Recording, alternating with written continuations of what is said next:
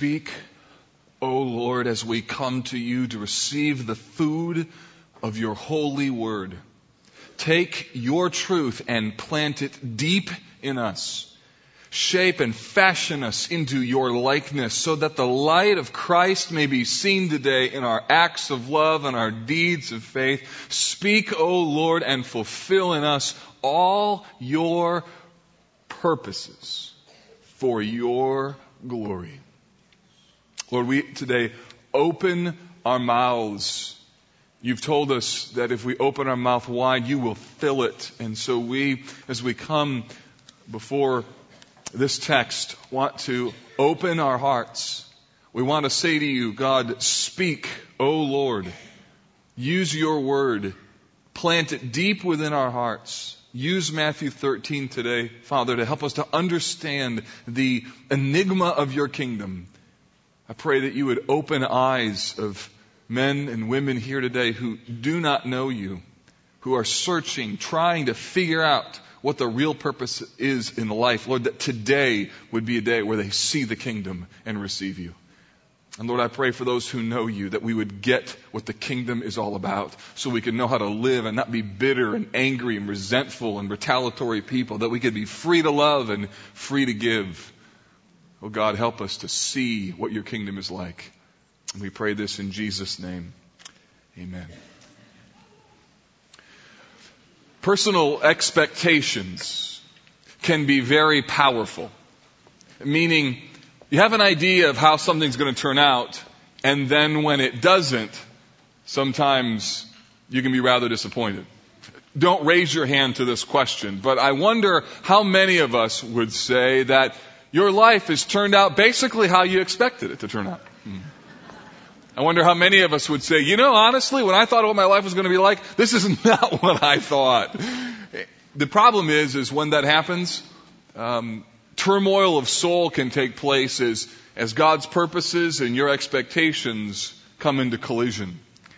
In 1995, we were in an ultrasound room. My wife and I had discovered joyfully that she was pregnant and she went to her first OB appointment only to discover that she was measuring quite a bit ahead of where we thought that she would be in terms of her pregnancy. So the doctor said, nothing to worry about, probably got the date wrong, let's just go and get you an ultrasound. So we're in the ultrasound room, this is the first one we'd ever have, and it was taking forever. In fact, while the ultrasound technician was doing her thing, I noticed that she kept staying on one side of my wife's womb, and it made me a little nervous. And in fact, that towards the um, about half hour, about a half hour through the procedure, she said, "Okay, we're about halfway done." And I was like, "Halfway done? What's going on here?" So my wife left and um, was going to come back in a few moments, and then I noticed over the shoulder the technician typed in these words: "Fetus A." And I saw that and I said, whoa, whoa, whoa, wait, wait, wait, wait, wait, wait, wait, wait, wait, wait, wait wait a minute, wait a minute, wait a minute. Fetus A. And she looked at me and she smiled. She said, yeah. And I said, that implies, and she said, a fetus B. And I said, and this, as my wife comes in the door, this is how she heard it. I said, twins? Like that? And so we both sat on the edge of that bed. We laughed, we cried, we panicked, we freaked out, we rejoiced, we worried, we did all those things all at once in a period of oh, about 13 years now. So, and, and our expectations and God's providence collided in that moment. And you know when that happens, there's a lot of funny things that go on inside of your heart. You can probably think of a moment like that in your life. You know, it's one thing when it comes to your personal life. It's even another when it comes to your spiritual life. When how you envision the kingdom of God to be doesn't really match with reality. For instance, you may have heard someone before who said, you know, if God is good, then how can he allow these bad things to happen? That's a collision of expectations. Or maybe somebody you know who's come to Christ says, I thought that coming to Jesus meant that my life would get better, not worse.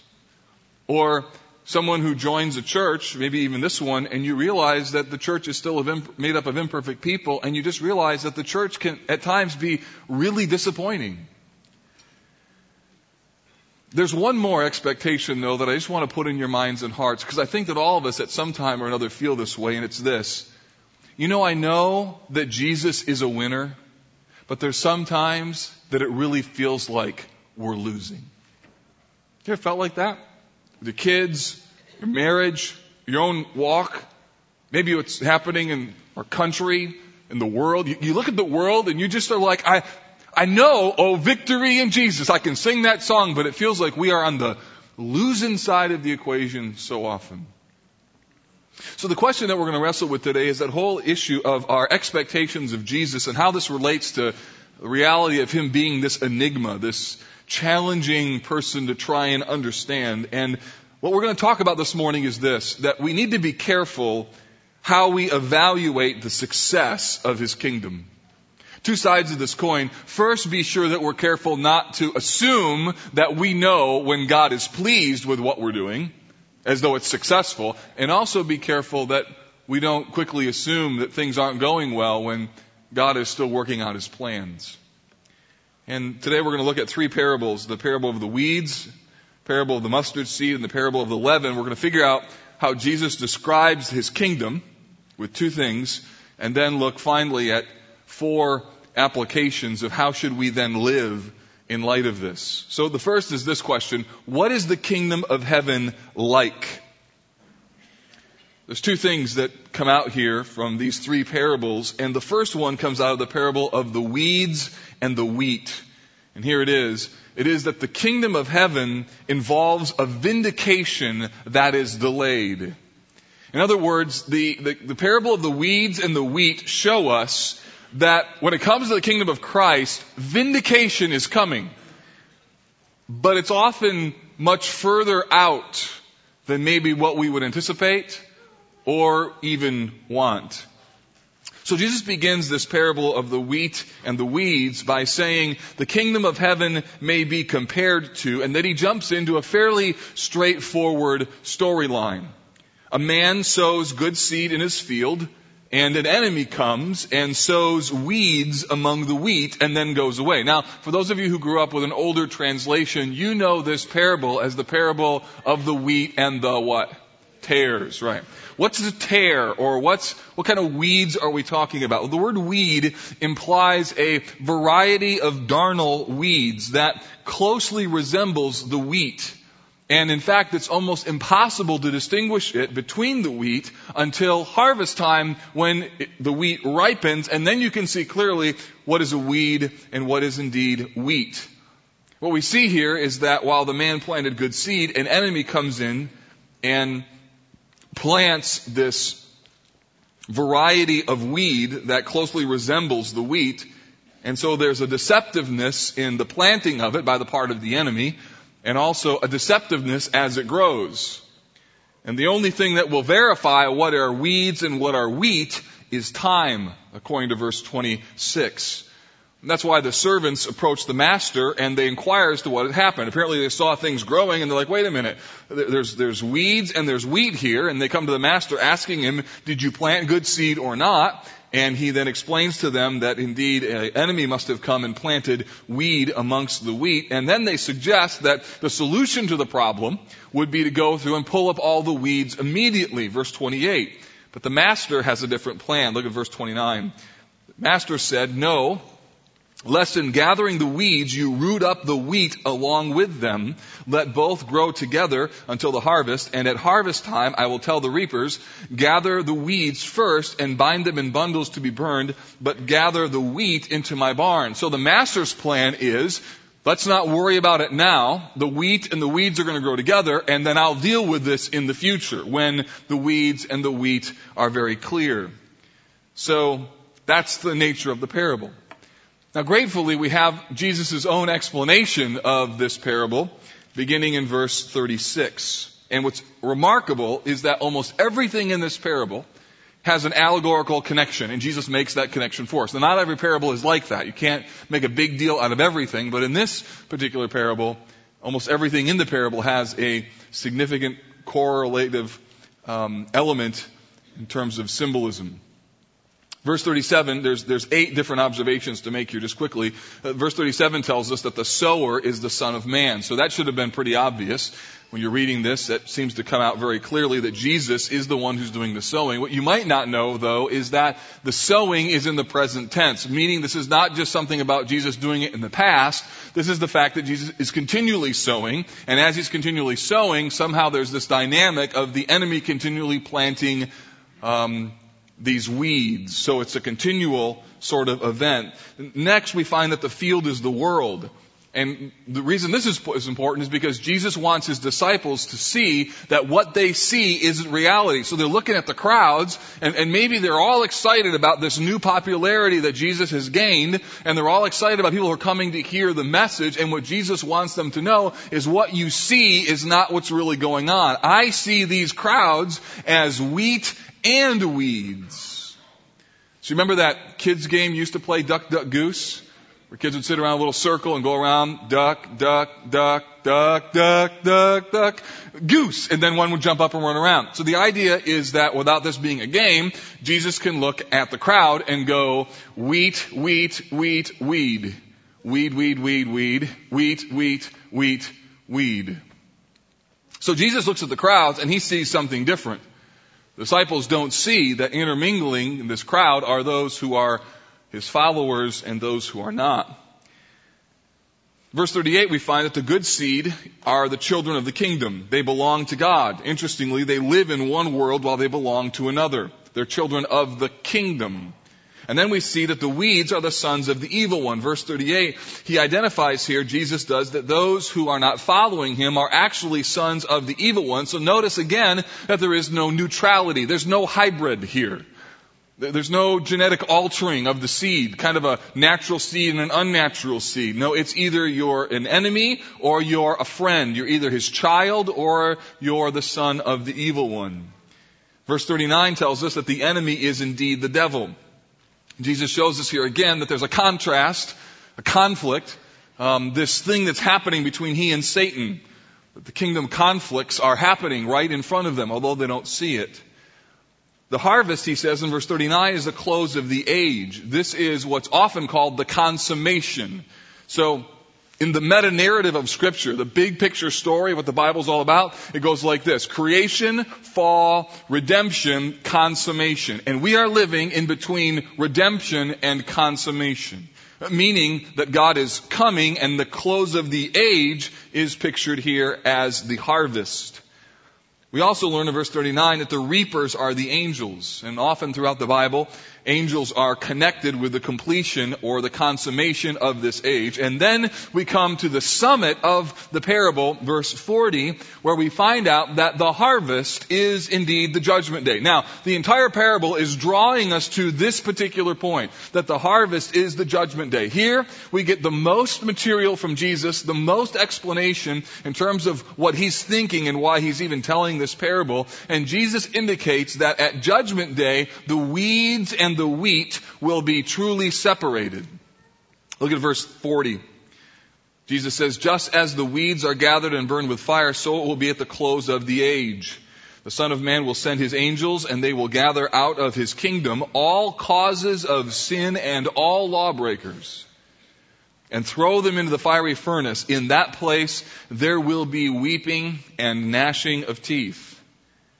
So here we find that at the judgment day, the close of the age, the weeds will become apparent and the angels will gather them up.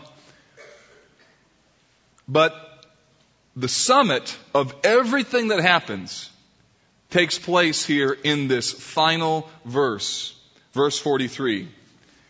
Then, that's an important word. Then. Then what? Then the righteous will shine like the sun in the kingdom of their Father. That's what Jesus is driving at. Then, what's then? Then is the personal, glorious, triumphant nature of the children of God who finally have vindication and justice and righteousness has been brought full force to the earth. Now, because of the removal of all other sinful people and all other causes of lawlessness, now the righteous shine, he says, like the sun. Righteousness has won once and for all. So the meaning should be obvious. This day is so glorious, but it's not now. Vindication for God's people and even God's unfolding plan of vindication of His own glory is delayed. Justice is not immediate, but that does not mean it is not certain. Don't confuse immediate justice with certain justice. And therefore, we ought to be careful how we judge the success of God's kingdom. Righteousness may be, from your vantage point, from my vantage point, righteousness may seem to be losing, but we must remember, as a friend of mine says, the scoreboard is in heaven.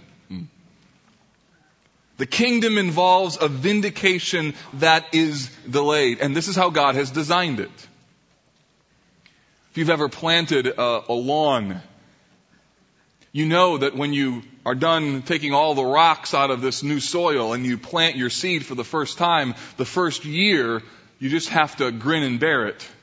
Because the grass grows and along with that all the weeds that were implicit in the lawn also grow. And i remember i bought some really nice grass seed at our house in michigan planted this lawn put it underground sprinkling did everything right put all the fertilizer down and i couldn't believe how ugly my yard was it was just atrocious all this work and so i called the folks i bought the seed from and i said i, I don't know what to do my lawn looks terrible and they laughed and they said, just wait, it'll look fine. I said, well, how about if I put some weed killer down? I said, no, no, no, no, no, no, no, no.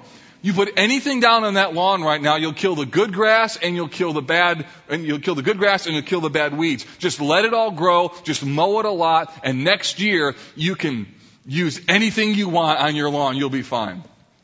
See, the reality was the weeds were going along with the good grass.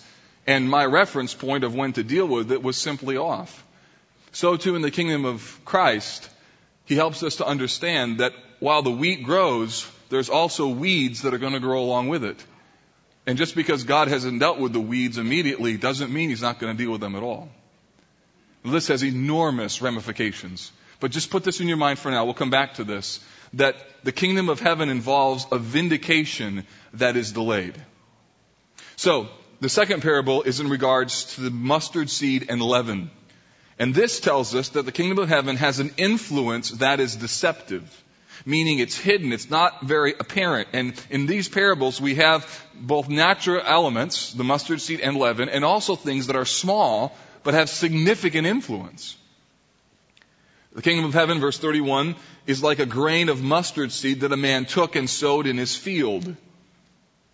Jesus then goes on to say, it is the smallest of all seeds, but when it has grown, it is larger than all the garden plants and becomes like a tree so that the birds of the air may come and make nests in its branches. So here we see his point. The mustard seed was a really, really small seed, about the size, think of a, a little grain of fertilizer. Not a massive seed, a really small seed. The kind of seed that if you saw it sitting on a, on a table or on the ground, you'd think, what, what could that ever grow? It's just a small little puny seed. And the irony is, even though it's a small seed, it has tremendous tremendous power.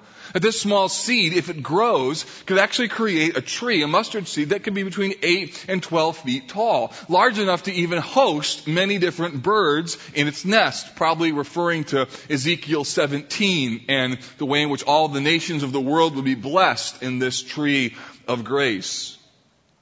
Now, you need to know that there are other seeds smaller than the mustard seed. Don't take Jesus so literally here that you think he's making a biological statement. What he's doing is using something in their field of reference that to them, the mustard seed was the smallest seed that they knew of. And what Jesus is simply saying is that something very small can produce something really large that don't equate small with little power. He's telling them size can be deceptive.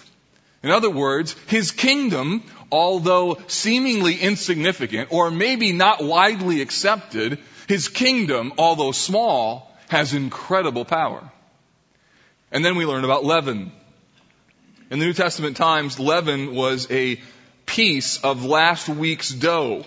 And you took it out of the dough and then you mixed it into next week's dough in order for that dough to rise. And Jesus says something just very simple about this leaven. Verse 33, the kingdom of heaven is like leaven that a woman took and hid in three measures of flour till it was all leaven. Now, for those of you who know your Bibles, you know that most of the time leaven is not a good thing in the Bible. Jesus says, beware of the leaven of the Pharisees. And what he's saying there is, be careful because the way in which the Pharisees are in their spiritual pride and everything about their hypocrisy, it can infect so many people. Therefore, he uses the analogy of leaven. Well, Jesus in this text uses leaven in a positive way. In that leaven is something, a small little amount, that you could actually put into something larger, and that leaven would affect the whole. In our cupboard right now are two plastic bags that have some batter in them. And my wife was out of town this um, last couple of days, and she left me clear instructions on what I was to do with these bags. I was to put um, a cup of sugar, a cup of flour, and, and something else in them, and uh, then I was to mush them together. My, my kids took care of it last night. It's like, hey guys, take these bags. Well, I don't know what to do. Except we bang them and stuff. And what it is, it's it's uh, the mixture for Amish friendship bread, which I absolutely love. I'm convinced it's food in the kingdom. I just really am. And so my boys did all this, and they and they mushed it all together. And what's remarkable about that is before, as you know, if you've ever done this, before you use the batter, you take a portion of it out, and and then you pass the bacteria along to your friends. That's what you do. And, and, and, there's something growing, there's something alive inside of those bags. If you don't believe, just walk away for a few days and watch them expand, or as our boys did last night, they opened them and went, whoa, wow, dad, smell this. No thanks, don't want to share. So there, there's something inside of there, and the point is that something small has a significant effect. So a little bit of leaven is able to infiltrate or to affect the entire a flour composite of what's going on in terms of making this bread. The point should be obvious. Something hidden can affect the whole. So something small can actually be powerful. Something hidden can affect the whole. And what Jesus has in mind here, friends, is the gospel. He has this notion of both he himself and what he's going to bring, the message that he has, and the fact that it may be viewed by the world as something that's small, insignificant, or, or maybe not really that impactful. But Jesus is warning his followers to not be deceived by seemingly insignificant material or content, that small things can actually have a very large effect. Something hidden, something small can be very effective, even though it's deceptive in its appearance. So that's what he says the kingdom of heaven is like. It's small but powerful. It's hidden but able to infiltrate. It is something that involves a vindication that's delayed.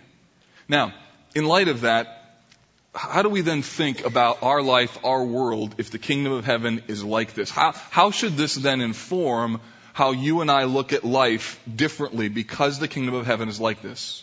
There's four things. The first is this. I want you to realize this morning that God is not like us, nor does things in ways that we would do them. Well, let me just summarize it very simply and say this. God is not like you. And you ought to say to that, Amen. So let's try that, shall we? God is not like you. Amen. And you need to remind yourself of that often. I am not God. I don't know what's going on. I don't see what's happening. And that's okay because I'm not God. And what we see here in the parable of the weeds, in the parable of wheat, is that the ways of God's kingdom may not make sense to us, and we might often be dumbfounded or even surprised at what God is doing and how He does it, and we may even look at a field and go, well, who's the Yahoo who mixed weeds with the wheat when they planted it? What kind of farmer mixes his wheat together? Weeds and, oh, I got an idea. Let's go and pull them all out right now. And, and in our arrogance of knowing, quote unquote, what's going on and knowing a solution, we often draw wrong conclusions and oh my, we often create even worse solutions. Look at Psalm 135 and verse 6. I found this as I was making my way through our Bible reading for this year and I just love this passage, underlined it, was thinking about it and I love this text because it reminds us that God is in control and we are not. Verse 6, Psalm 135, it says this, whatever the Lord pleases, he does. In heaven and on earth, in the seas and all the deeps. You know, it's good to be reminded often that God does whatever He pleases, and I'm so thankful that we serve a good God, but I'm also grateful that He's not me. God does things that often don't make sense to us, and if if you're going to understand what it means to be a follower of Jesus, you're first going to have to come to terms with the fact that God doesn't always do things according to your agenda. Think of all the examples of the Bible of the ways that God did things which would seem so backwards to us. He uses the smallest nation in the world, the nation of Israel, to be his people. He puts questionable people in the genealogy of Jesus. Remember that from Matthew chapter 1? We see people that are in the list of his family tree. You, you wouldn't think that this would be the kind of people that God would include. His son enters the world. The, the coming of the son of God comes as a helpless baby. Talk about weakness. The, the first followers of Jesus are, are not influential, highly educated men. They're fishermen. They're tax collectors. They're, they're non-influential people. And even think about the, the process whereby God purchases redemption. That His Son dies and dies a death that's considered a scandal. The, the kind of death that the Old Testament says His death is a curse.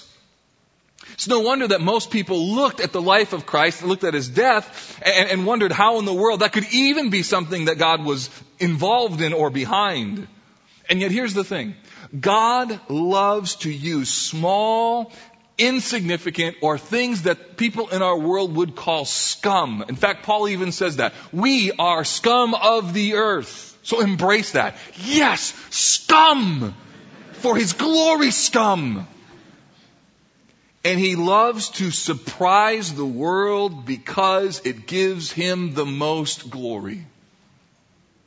So one of the things we have to realize coming out of this parable is the fact that God works in ways that we might look at and go, I wouldn't do it that way if I were God.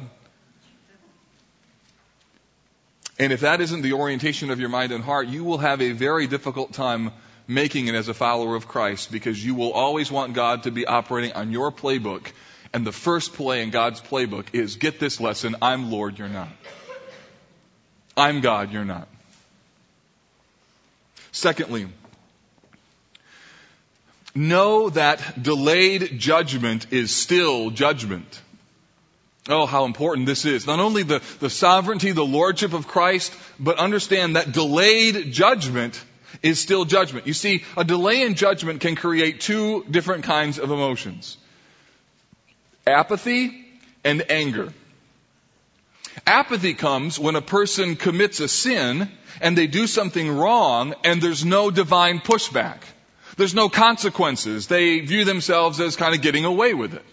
And so they do more wrong things and they seem happy uh, they, they seem fulfilled and there's no consequences. And so in their mind they begin the process. My mom and dad always told me that people who do this get in trouble and I just did it and I'm not getting in trouble. So guess what happens? They do more and more and more and more. And Romans 2 chapter 4 tells us that these men and women assume that the kindness of God is not meant to lead them to repentance. You see, they misinterpret God's delay as somehow approving what they do. So you may be here today trying to figure out what's going on in your life and the claims of Christ, and you may wonder, well, the Bible says certain things are wrong, and I've done those things that are wrong, and nothing really has happened to me. And I, and I want you to understand, friend, that although nothing has happened to you presently, although I would argue guilt inside your conscience is one thing, it's a pre-warning of what's to come, don't confuse delay in judgment with no judgment fact, the Bible tells us that judgment is coming. So a delay can lead to apathy, but it can also, on the other side of the equation, lead to anger. Here's why. Something wrong happens to you. An injustice is done. Someone persecutes you. Or just simply uh, says something that's unkind or untoward. And in your mind and heart, there's a desire for justice to be done. A desire to get even. Now, not all desires to get even or have justice done are necessarily wrong. They can be. But a desire for justice is, is actually a right, a righteous thing. When a delay in judgment happens, there's a tendency in our heart to get angry, to get upset, It's our attempt to try and usurp the court, to usurp God's authority and say, I will have my justice and I will have it now. And that's why wicked words come out. That's why we try and get our pound of flesh. That's why we try to get even because at the end of the day, it's not just an anger problem. It's not just a problem of your past or how you were raised. It's actually a God problem where you are trying to take the role of God.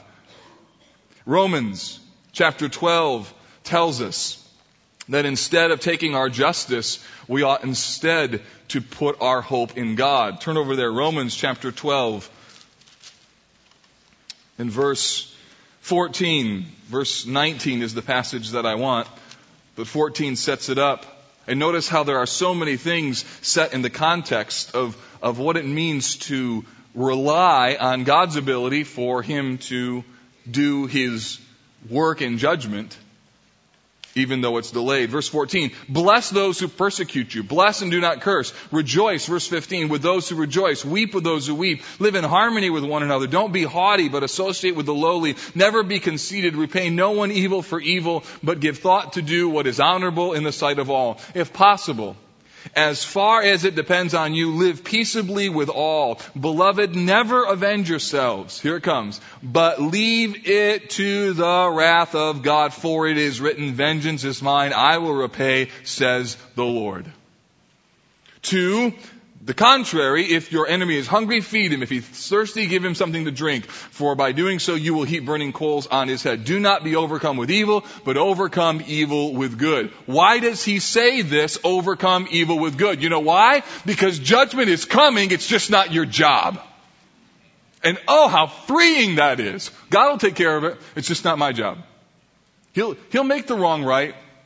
It's just not my responsibility. In other words, when you look at a field and you know there's supposed to be wheat there and there's also weeds, stop freaking out. Well, there's weeds! There's weeds! We need to take care of the weeds! And some of you are running around freaking out because there's weeds. And God's like, look, I'm going to take care of this.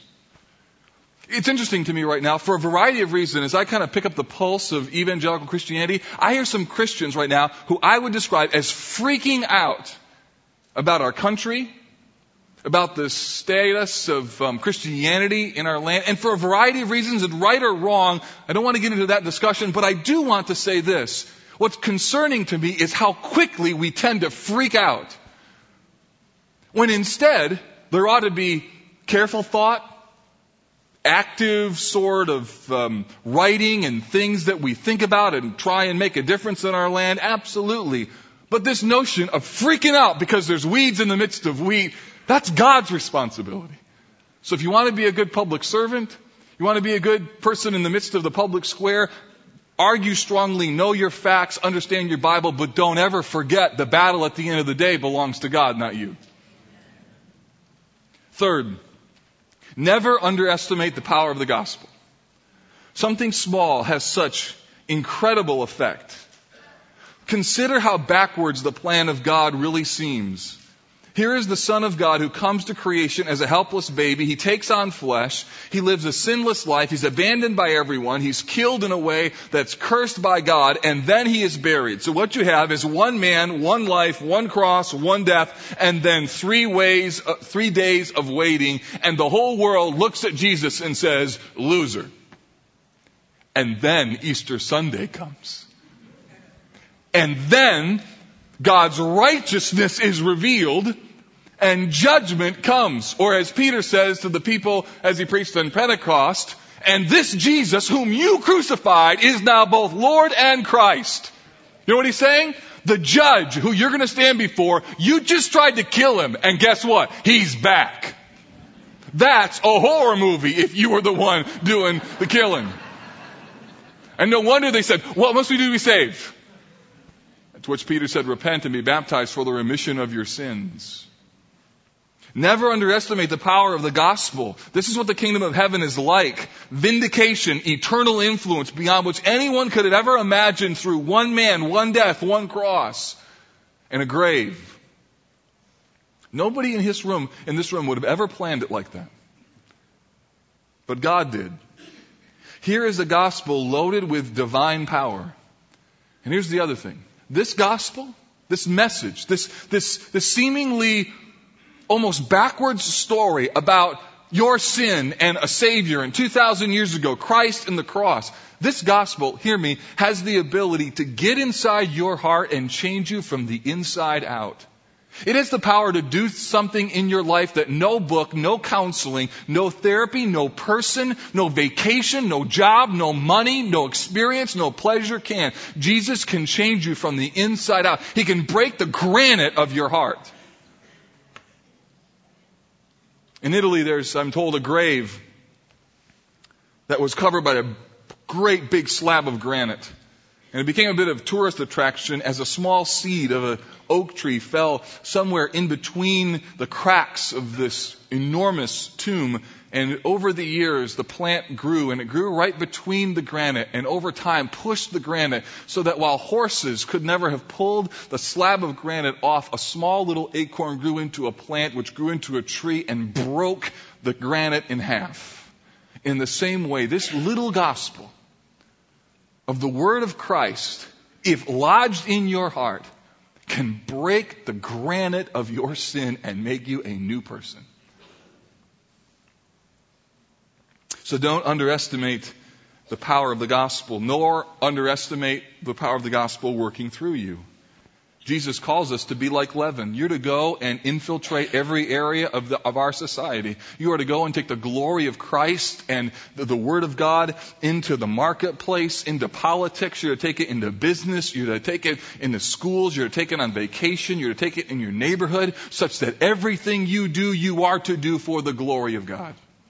It, you are to be leaven in our culture and make the glory of Christ evident and seen. Finally, the caution I think here is that we should be careful how we define success.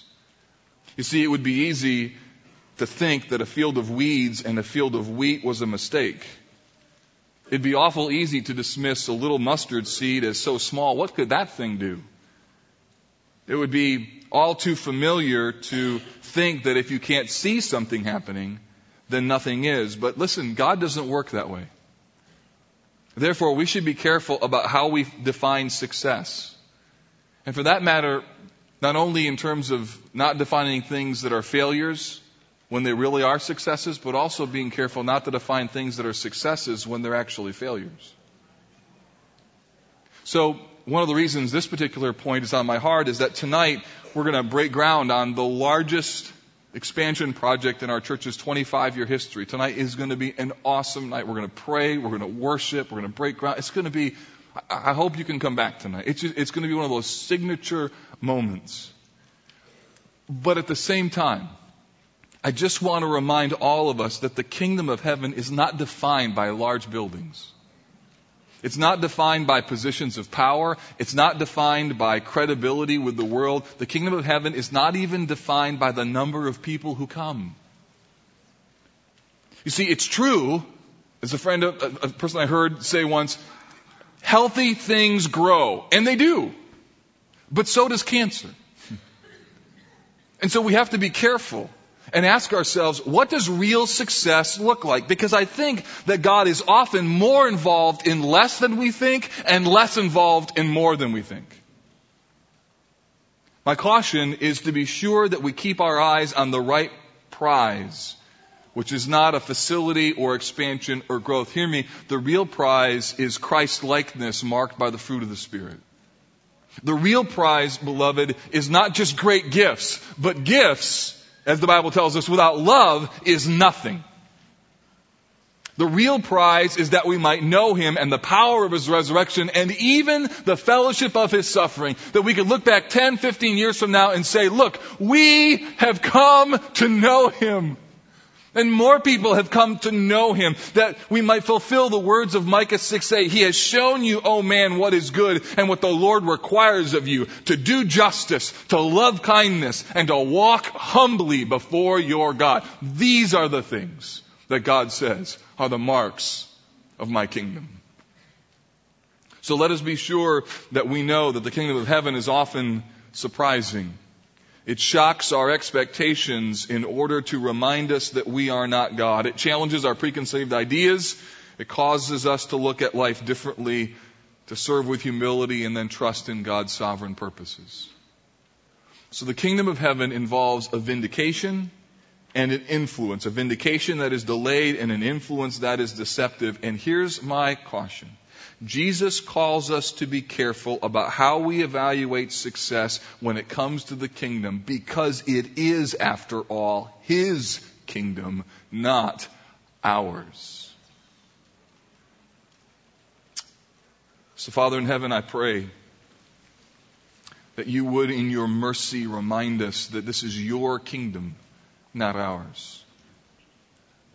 Lord, on behalf of our elders, I say to you, this is your church, not ours. This is your building, not ours.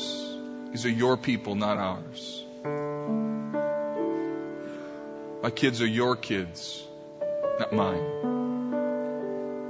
So, Lord, I pray that our bodies would be living sacrifices, that we would indeed be the temple of the Holy Spirit, surrendered,